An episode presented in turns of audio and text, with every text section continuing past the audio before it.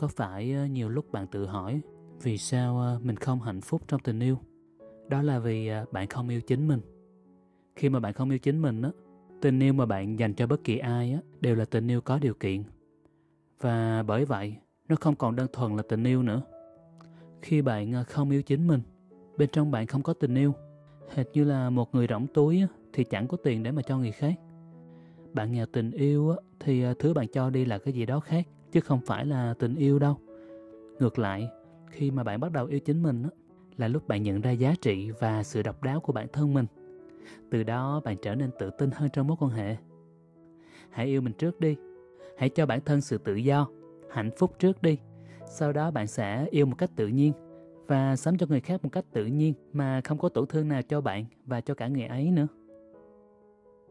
Yêu chính mình không hề ích kỷ mà là cách tự nhiên nhất để khởi đầu tình yêu dành cho người khác.